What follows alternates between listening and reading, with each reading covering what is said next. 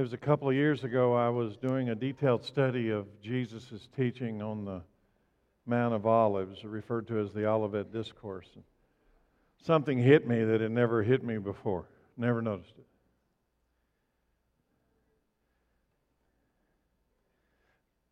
In that teaching, which, by the way, is the second largest, longest teaching recorded in Scripture, not one time does he bring up any sins of commission. Not one time. Not one time in that did he mention things, sins that you committed, like stealing or lying or adultery. Not like he discounted those, but that was not his topic. His topic was I was hungry and you did not feed me. I was thirsty and you didn't give me a drink. I was naked and you did not clothe me, and I was in prison and you did not visit me. Now, I won't tell you, that convicted me. I never noticed that not one time in all of that long teaching did he talk about sins that we committed, but things that we omitted, things that we should have done, we should be doing, and we're not doing. Church, he's talking to us. And the reason I bring that up today is we've got a couple of opportunities coming up that you can be involved in. I, I, think it's our responsibility to provide opportunities for us to fulfill the Olivet Discourse. That there are people hungry in this world and we need to feed them. We need to do our part to that. We have an opportunity. I think it's the 27th of this month on a Saturday morning. We're going to pack meals for Haiti. I've been to Haiti twice. We've got a team going to Haiti in December. There are people there that need food. I've been there. It's real. It's real. It's not make believe, it's real. We planned to pack, listen to the number 42,000 meals. 42,000 meals. Now, you might say, I can't go to Haiti, but you, okay, you can't go to Haiti. You can come to Nineveh Christian Church on Saturday morning and you can pack those meals you'll bring $30 a piece, and that helps pay for these meals, and ship them to Haiti. So I'm going to challenge the church. I think we need 150 people to pack meals, but we need more than that to commit to help pay for this. You got an opportunity to be part of the Olivet Discourse. You won't be able to say you didn't know. Somebody told you, I was hungry and you didn't feed me. I don't want to be on that list. I want to be on the list when you, I was hungry and you fed me. So here you go. The 27th. There's sign up sheets. You can sign up to work for a two hour time slot. Uh, we did it last year. It's fun. $30 and you pack food in little bags and it's going to go to Haiti. And by the way, it's not just going to a random place in Haiti, it's going to the place in Haiti that we support as a church and that our team is going to in December. So these aren't random people, not that there's anything wrong with that, but we know who they are. And secondly, that team that's going to Haiti in December still needs some financial assistance. They're, they're leaving right after Christmas and going, and you can be a part of that. You, you want to be a part of these ministries? You know, help them fund some of that. They're, they're paying a lot of this out of their own pockets. Help them. Be a part of it. That's what the church does. All right, now I can move on. We've been preaching through the book of Acts. And chapter 12 opens with something nobody wants to deal with. I don't want to deal with it. You don't want to deal with it. But if we live long enough and the Lord tarries, we're going to deal with it. It's called persecution. King Herod Agrippa, that's his name, is going to kill the Apostle John's brother. He's going to put him to death. Why? One reason he's a Jesus follower. He's going to put him to death. The king is going to kill John's brother. His name is James. James is one of the original four that were called by Jesus Peter, Andrew, James, and John. We're going to open up Acts chapter 12. It's serious stuff, it's not entertainment. This is absolute truth. We need to understand what truth is. Verse 1 About that time, King Herod Agrippa began to persecute some believers in the church. He had the apostle James, John's brother, killed with a sword. This King Herod was the nephew of Herod Antipas, the one that beheaded John the Baptist. This King Herod was the grandson of Herod the Great, the one that the wise men came to, and the one that had all the male children in Bethlehem killed under the age of two. These three Herods are all kings of Judea while under Roman rule. Herod Agrippa, the one we're talking about today, comes from a long line of murderers. This family has murdered countless people. His murder of the Apostle James was a direct attack upon the church. And the unbelieving, here's the amazing thing, and the unbelieving Jews loved it. His attack upon James was an attack upon the church. The unbelieving Jews saw the church as a threat to their way of life. So they were happy to see James murdered, even though James was Jewish. That's how much they didn't like the church. Herod wanted the favor and cooperation of the Jewish leaders. So he then goes after the church's leader. The Jews liked it when, they, when he took out James, so the Jews will really like it if I go get Peter, right? Let's go get Peter. This brings up two questions today. Everybody listen. Two questions. Why didn't God protect the Apostle James from death? Number two, will God allow Peter to be killed too? You got to look at it this way. Why did James die? Couldn't God have stopped it? And is, is Herod going to have the ability to go kill Peter? Because that's what he wants to do. Do you struggle with these types of questions? Let me propose an answer to these two questions. Questions that have been asked since the church began. When you are called by God and receive Christ by faith, you belong to God. When you become a believer in Christ, when you are born again of the blood, by, you're born again by the Spirit and by the water. You're born again. You're not the same person. You belong to Christ. He has purchased your life, He bought you. Your life has been purchased and belongs to God for His design, the divine purpose, for His divine glory, and listen, listen, for His divine schedule. You have given your life to Christ to use however He sees fit. And when He is finished with your life, He will bring you home. You see, you do not belong, when you come to Christ, you do not belong to yourself anymore. Your schedule belongs to Him because you belong to Him. And when He is finished with you, He'll come get you. Do you believe that? You see, I can only assume that God was finished with James. James had done all that James needed to do, and God came and he got James. James had finished his earthly assignment, his mission was complete. When Jesus had finished his earthly assignment, what did he do? He died. And he went home to the Father.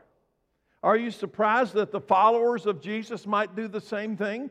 We might complete our earthly assignment because we belong to the Father. We have been purchased by the Father. We are ordained by the Father. We are inhabited by the Spirit of Christ.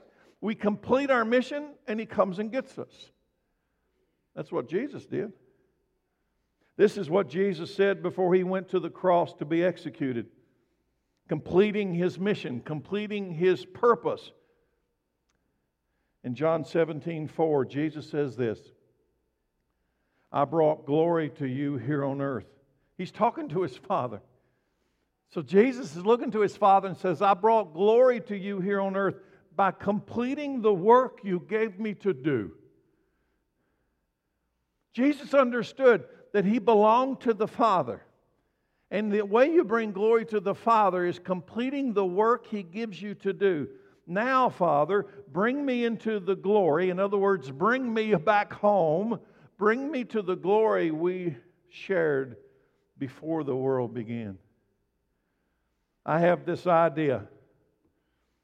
I have this idea that a person that belongs to God, everybody, some of you are going to dispute this, but it's my idea. I have this idea that a person who belongs to God cannot die until they finish their assignment. I have this idea that a person who belongs to God cannot die until God says you're finished. Now, I also believe that that doesn't give us license to test God. That you can say that and then you run out here and jump in front of a truck and say, well, let's just see if Terry's right.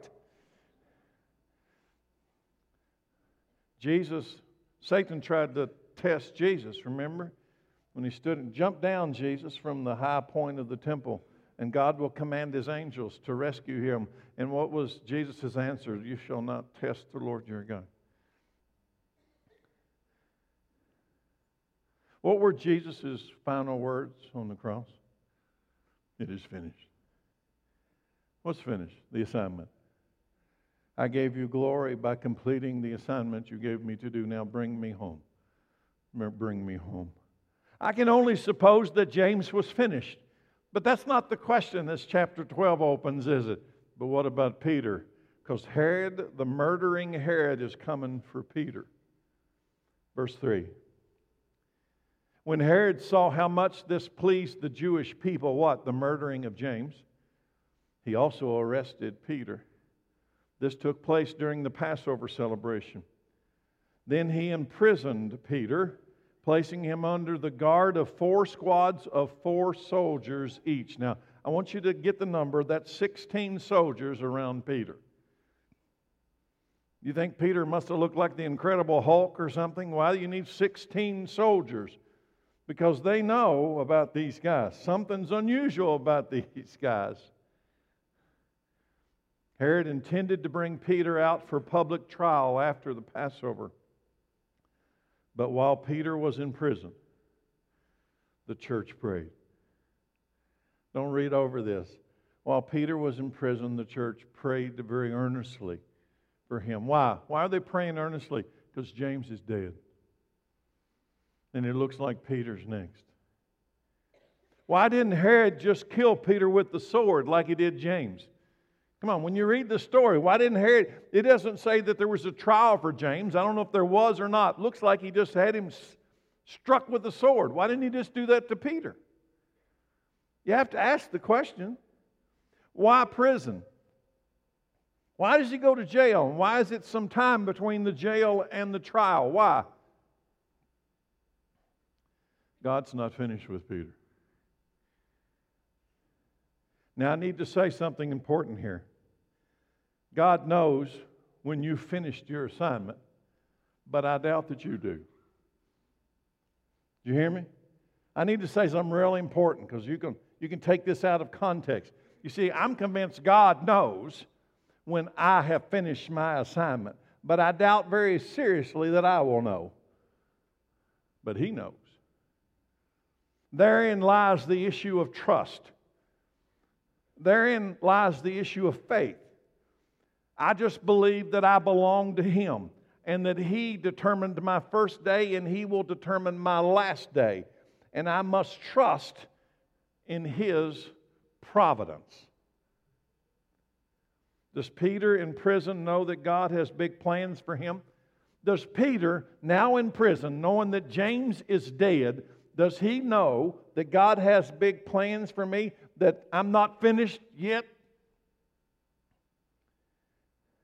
Does the church under Peter's leadership know? Don't worry, God's not finished yet. I doubt it. I, I imagine they're fearful that James is dead and they're going to get Peter. They don't know. So what do they do? They pray. That's good counsel. They pray for God to save Peter. That's good counsel when you don't know When you, when you look around you and the circumstances look out of control, when you look around you and the circumstances look like this isn't making any sense, just pray. That's what they did. Verse 6. The night before Peter was to be placed on trial, he was asleep, fastened with two chains between two soldiers. How hard would it be to sleep in that condition? Others stood guard at the prison gate. Suddenly there was a bright light in the sail, and an angel of the Lord stood before Peter. The angel struck him on the side to awaken him and said, Quick, get up and the chains fell off. They fell off his wrist. Then the angel told Peter, Get dressed and put on your sandals. And he did. Now put on your coat and follow me, the angel ordered. Did you notice that the angel didn't come until the night before the trial? Anybody notice that? Because I noticed that. Why? How long was he in prison? Is the angel late? Don't read over the details. Peter is fastened by two chains. He's sleeping between two Roman soldiers with more Roman soldiers guarding the gate. And a bright light has entered the dark cell. The angel of the Lord strikes Peter on the side. Are they whispering? Would you be afraid to wake up the guards? Does the angel whisper? Do angels whisper? Does it matter? Was it a loud angel or was it a quiet angel? The chains fell off of Peter. He puts on his clothes and he puts on his shoes. Peter, you're not finished. I don't know what Peter thought was going to happen in jail and what was going to happen when Herod Agrippa comes to get him the next day. But here's the message from God Peter, you're not finished. That's what this scene says to me. You're not finished. The angel has appeared in the jail cell and said simply, You're not finished. Get up, let's go. That'd be a really good message for the church today. You're not finished. Get up, let's go. It's time. Peter, you belong to God, and God is not finished with you. Therefore, they can't kill you. Let's go. Our staff here at the church went to Savannah, Georgia for a ministry conference this past February. We went because we felt there was a time that we needed to go somewhere and be refreshed ourselves. So we went to Savannah, Georgia, all of our ministry staff here at the church, and it was in the very first session that I felt God speak a word to my heart. I was absolutely blown away that he did it so soon in the first session that I sat in. It was powerful, and I took a pen and I wrote it down so that I wouldn't forget it. I thought of that moment as I was reading the story of the angel breaking Peter out of prison. I wrote down six things that day that I have not shared. It's very personal. But when I was reading this chapter 12, I thought, I need to share those six things with you. Number one, all of it is in regard to this right here God is not finished yet. And if God's not finished, then I'm not finished because I'm still here. Number one, I am not too old. I'm 61 years old. I concluded the word that God spoke to my heart is, You're not too old. Number two, I'm not finished yet. Number three, it's not too late. Number four, Lawrenceburg is not too small. Number five, God's arm is not too short. And number six, don't underestimate God's long term plans. I don't know why in that setting those six things happened. I don't know why, but I know what I heard. I wrote them down. I felt that God, through the Holy Spirit, was communicating something to me. I wonder, I, I, looking back, I wonder if I was secretly, even though I didn't know it, struggling with those six things, and maybe I was even unaware that I was struggling with those six things. I wonder what Peter was struggling with as he watched his beloved friend James die. What's he struggling with? I wonder what Peter was struggling with while he was chained between two Roman soldiers. Is this it? Am I finished? Am I done? Am I going to get what James got? I wonder what you might be struggling with today in the room. I don't know, but I know this you are not in this room by accident. I don't know what you're struggling with in Acts chapter 12. And let me just say, did you think this was going to be easy? This whole following Jesus thing? Did you think it's going to be easy to deny yourself, take up a cross, and follow this man from Nazareth? Did you think it's going to be easy? It's not going to be easy. Do you belong to God? Does He own you? Have you given your life to Him? Has He purchased your life with the blood of His only begotten Son? If you have, you're not finished until He says you're finished. You're not finished until He says you're finished. So, church, get your heads up. You're not done. We're not overwhelmed. We're not beaten. It looks like a lot of things in the world are out of control, but He is in absolute control. We're not finished.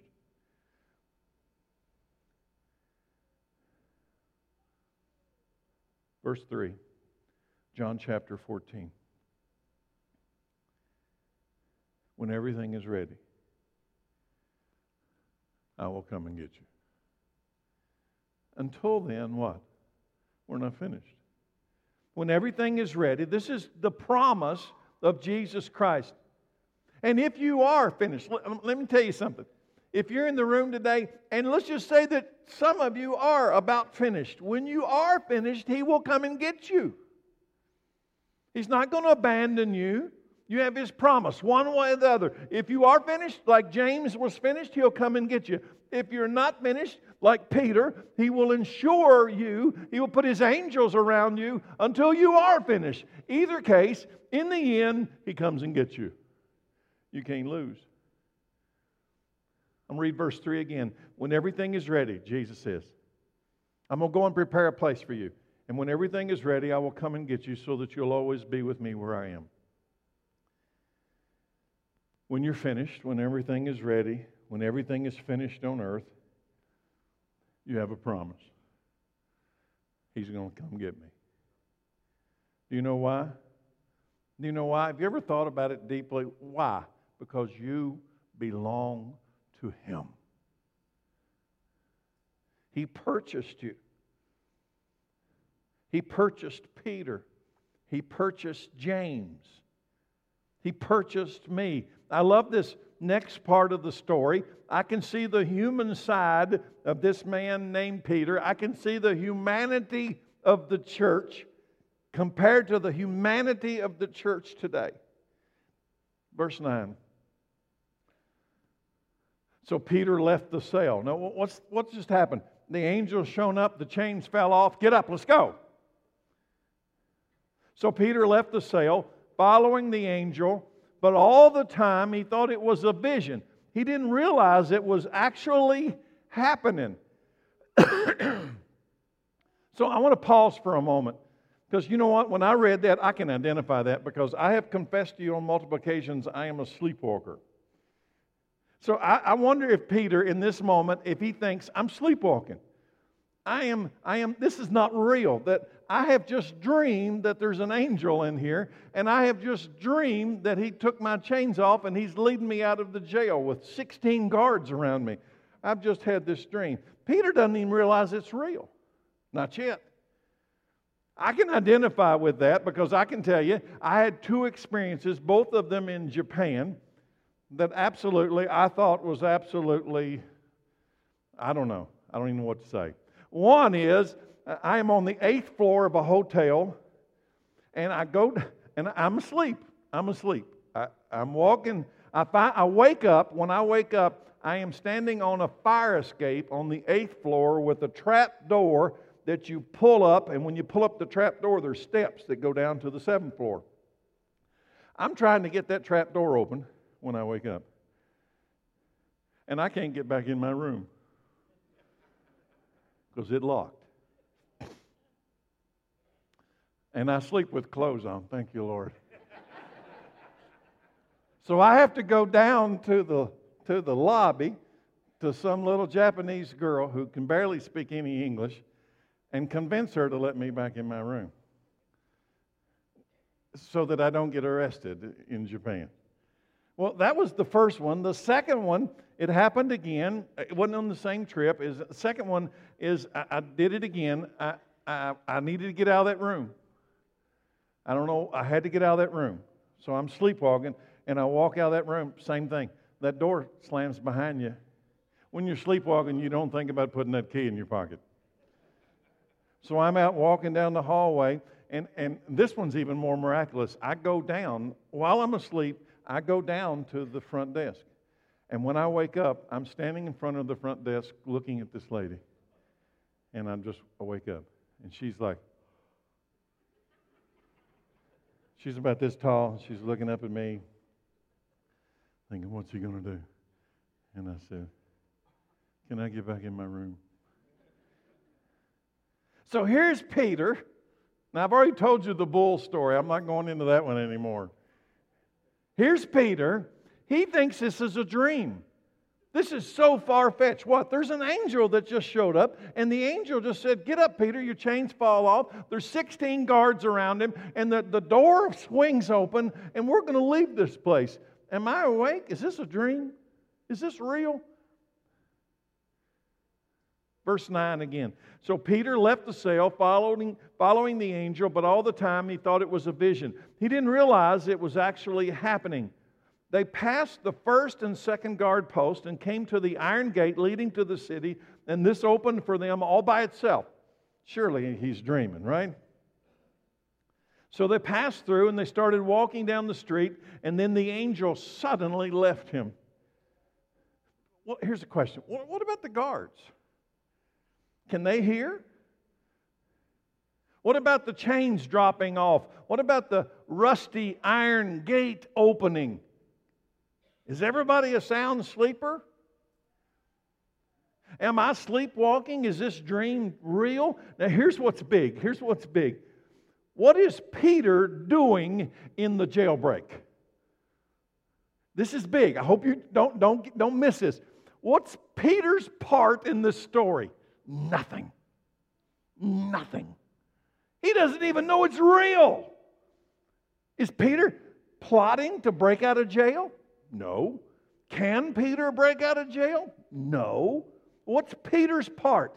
He doesn't have a part. You know why? He belongs to God. It's God's job. He is fully sufficient to pull off a jailbreak.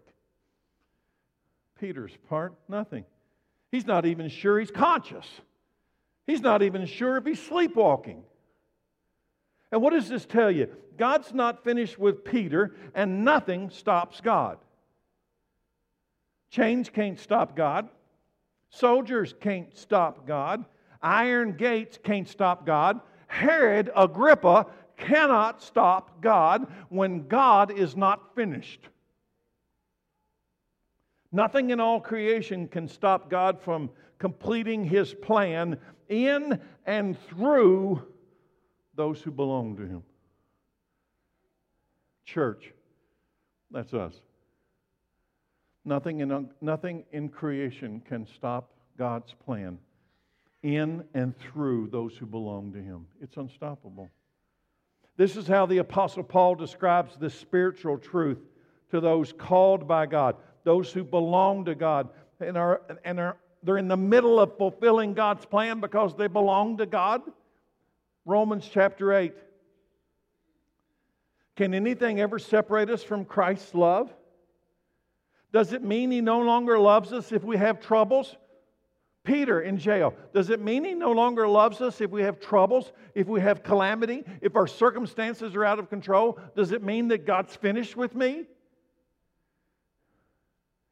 What about if you're persecuted? What about if you're hungry or destitute or in danger or threatened? Did you think this was going to be easy?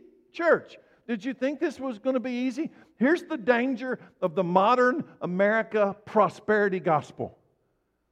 The modern American prosperity gospel tells you that when you come to Jesus, everything's fixed. And then you go out into the real world and find out it's not fixed at all.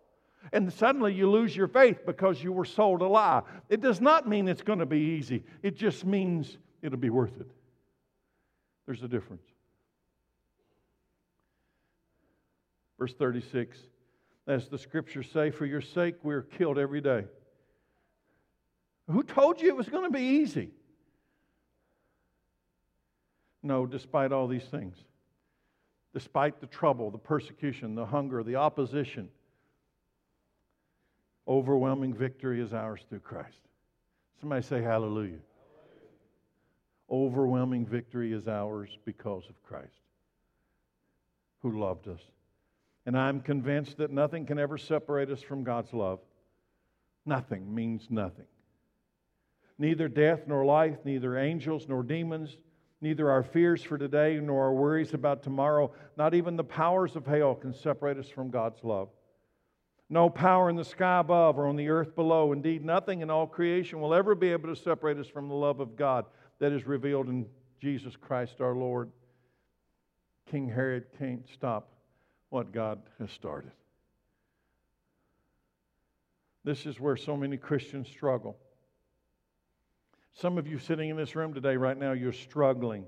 Does trouble, calamity, persecution, hunger, poverty, danger, death mean God is finished with you?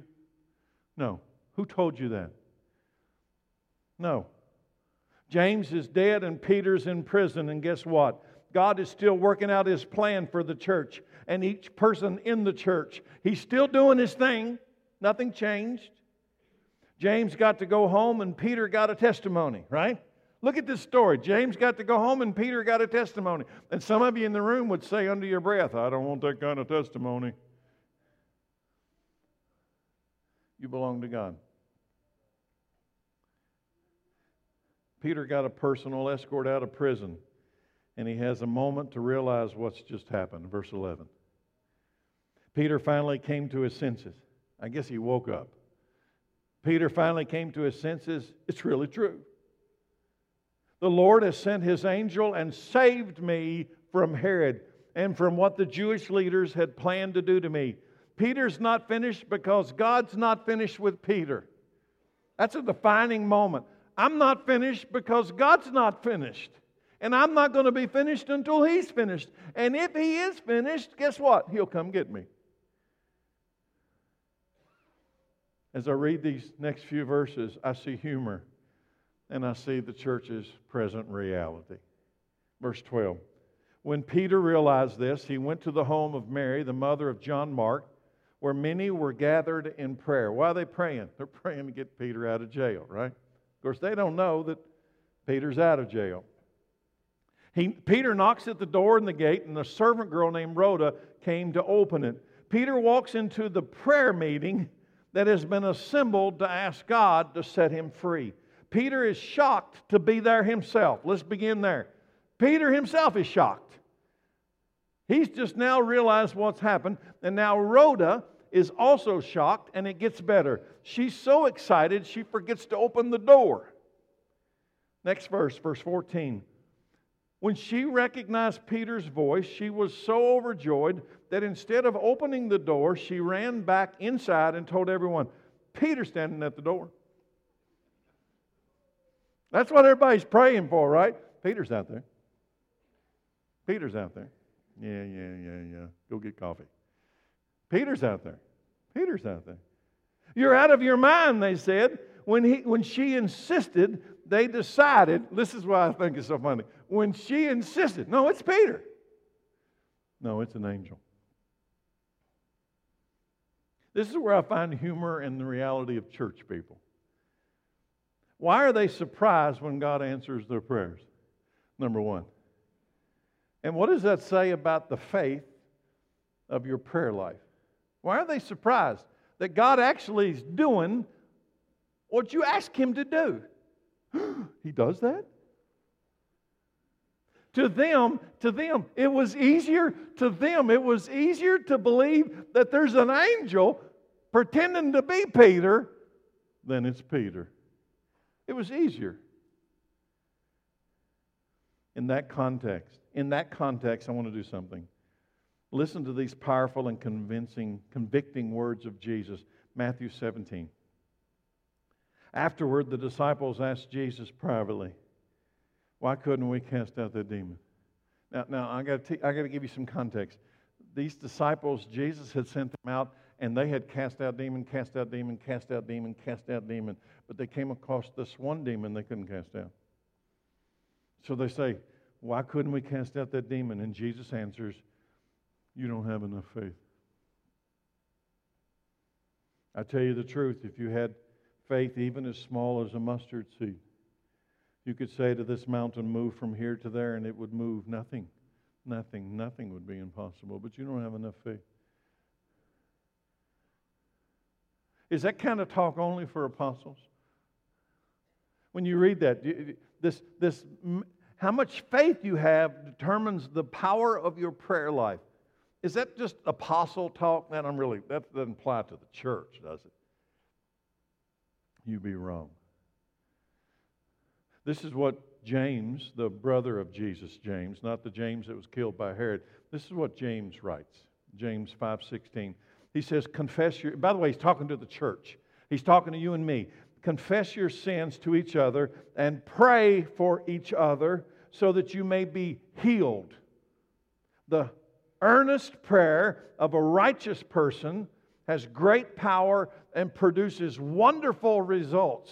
Do you believe that? I do. And he gives an example of the earnest prayer of a righteous person. He says Elijah was a human just like we are. And yet, when he prayed earnestly that no rain would fall, none fell for three and a half years.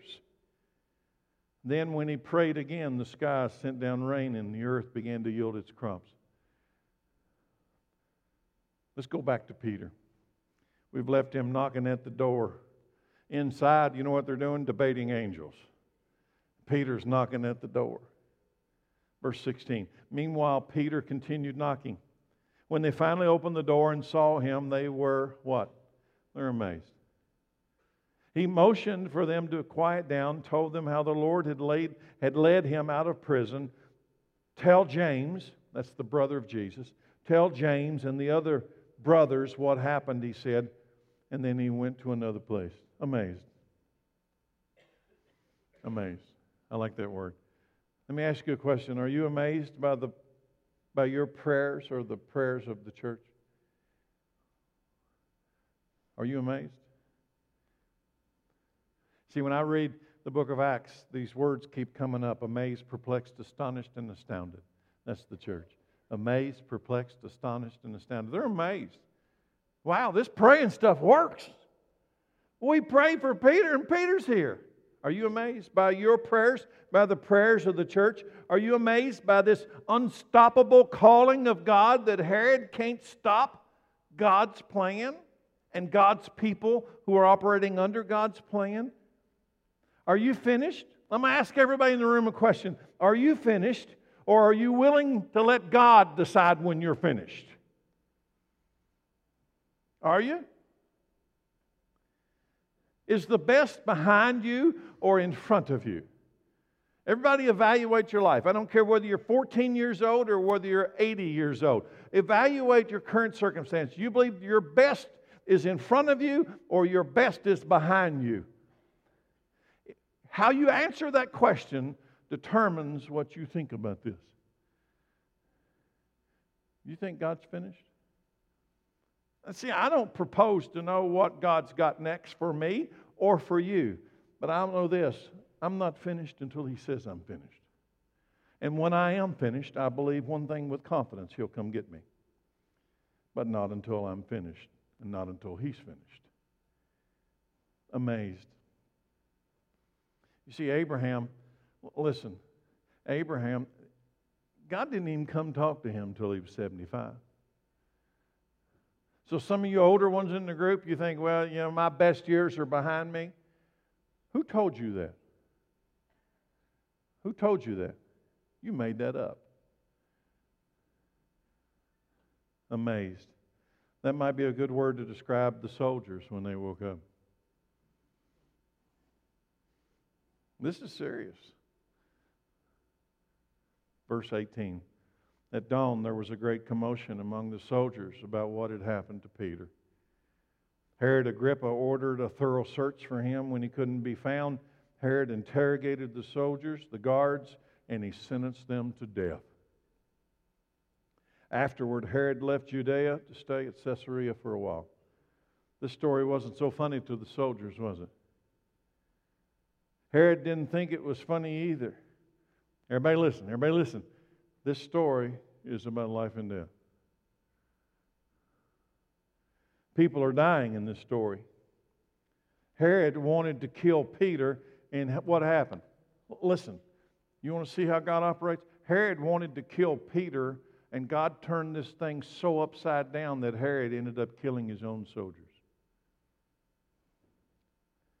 This story's turning around. Can you see it? Who's turning it around? It's not Peter. Peter still thinks he's sleepwalking. Who's turning the story around? It's not Peter. Why? God is not finished. Those soldiers paid the ultimate price for being on the wrong side of this story. They're on the wrong side. I'm going to ask you again who do you belong to? You don't want to be on the wrong side of this story. And there are only two sides. Herod's about to find out what happens when you're on the wrong side of this story. All of mankind's going to find out one day what it's like to be on the wrong side of this story. Those guards figured it out. Too late.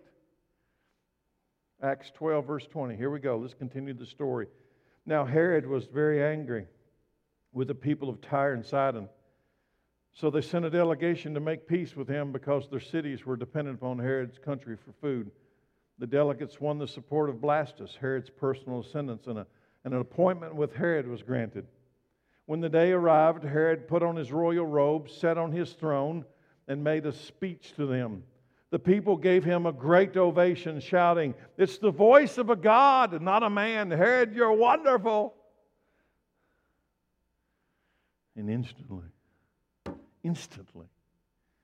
An angel of the Lord struck Herod with a sickness because he accepted the people's worship instead of giving the glory to God, so he was consumed with worms and he died. The angel of the Lord that set Peter free has now executed King Herod. I told you God was not finished. And I'm going to tell you, don't be on the wrong side of the story. Herod killed James, and Herod tried to kill Peter, but Herod found out about the God of James, and Herod found out about the God of Peter. He found out too late, but he found out. Found out what? Found out what a lot of people still have not figured out a singular, important truth. There is no one like him. No one. Never has been and never will be. There is no one like him. In Deuteronomy chapter 32, look at this singular verse. Look now. A word from God. Look now. I myself am He. There is no other God but me. I am the one who kills, and I am the one who gives life. I am the one who wounds and heals. No one else can be rescued. No one can be rescued from my powerful hand. No one means no one. Yes, Herod killed James with a sword, but James is not dead. Somebody say amen. Yes, Herod killed James with a sword, but James is not dead. God came and got him. And God came and got him, and he carried him with angels to the place of Abraham called paradise. But I'm going to ask you a question, then we'll close. Who's going to come get Herod? Who's going to come get you? Herod's dead and Peter's free. Now what? Anyone want to guess? In this story, Herod's dead and Peter's free. Verse 24. Meanwhile, meanwhile, so what's what's going to happen now?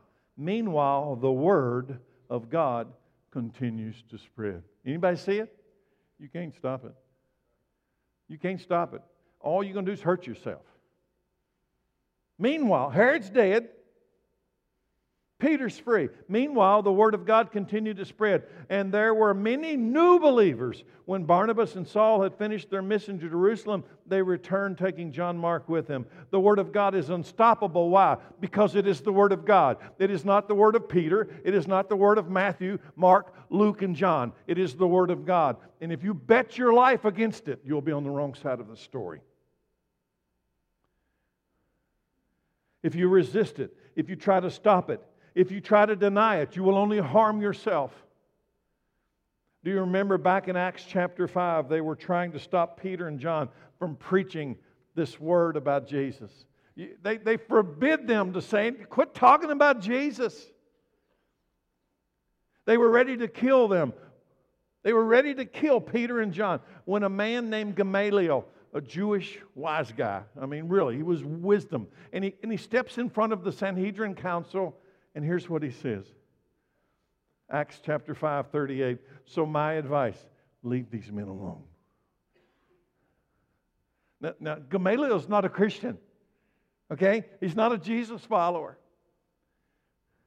Leave these men, Peter and John, leave these men alone. Let them go. If they are planning to do these things merely on their own, it'll soon be overthrown. But if it is from God, you will not be able to overthrow them. You may even find yourself fighting against God. Herod found himself fighting against God. You'll lose. You can't stop the gospel. I'm going to hold it up. You can't stop the gospel because it is not the word of man, it is the word of God. Do you believe this story? Today, I have read to you Acts chapter 12. Do you believe this story is the Word of God? Do you believe this story is absolute truth? Or do you believe it's just some kind of a story that somebody wrote a long time ago? There is no neutral on this. Go ask the soldiers. There's no neutral. People are dying in this story. Yes, it's true. Some people are dying because they have finished their God given assignment and God has come in to get them. His name was James. Others are dying and God's not coming for them. The soldiers, Herod, they are going to the place of the dead. Listen, here's the truth. Some people are dying and God's coming to get them, taking them to Abraham's side in paradise. And some people are dying and they're not going to survive. They're, God's not going to come for them. They're going to find themselves in the place of the dead forever, separate from God. Do you think God is finished with you? What if things get rough around here? What if persecution breaks out against the church? Will you quit? Let me be, let me be specific. What if they start putting Christians in jail who will not deny the name and the word? What do you do? What will you do? Are you finished? Will you, will you be finished then? Will you get suddenly silent? Will you deny the name, Jesus, and the Word? I'm holding it. Will you? Because many are. You won't say the name where you work because you're afraid you'll offend somebody. Or you won't even acknowledge the absolute authority of God's Word because you're afraid it'll offend somebody. Matthew 24 9, this is what Jesus says about that. And you won't be neutral. Here's what he says is going to happen. Then you will be arrested. You'll be persecuted and you'll be killed. And you'll be hated all over the world because, why? One reason. You are my followers. And many will turn away. These are church people. And many will turn away and betray and hate each other, and many false prophets will appear and they'll deceive many people, and sin will be rampant everywhere and the love of many, not a few, many will grow cold. But the one who endures to the end, the one who endures to the end will be saved. Why? Because they're not finished yet. And then something's going to happen. It's unstoppable. And the good news about the kingdom will be preached throughout the whole world so that all the nations will hear it. And then, and not until then, the end will come. You know, this is going to be preached to all the nations. It's unstoppable. And then the end will come. Have you completed the work that God has given you to do? Are you sure? I'm going to ask Chad to come out for the invitation. You see, I, have concluded I'm not finished yet. And I'll tell you, I'll be finished when he's finished. And I don't want to be finished until he's finished. I'm going to ask you, are you finished yet?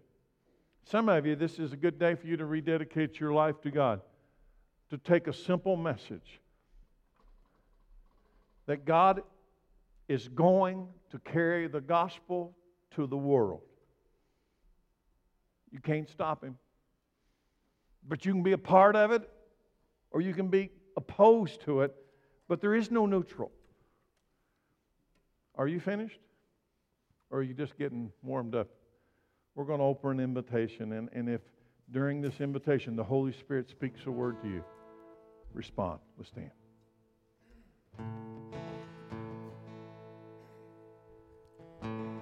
If I told you my story, you would hear hope, you wouldn't let go.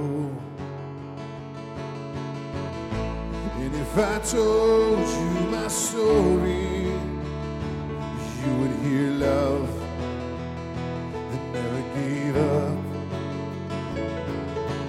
And if I told you my story,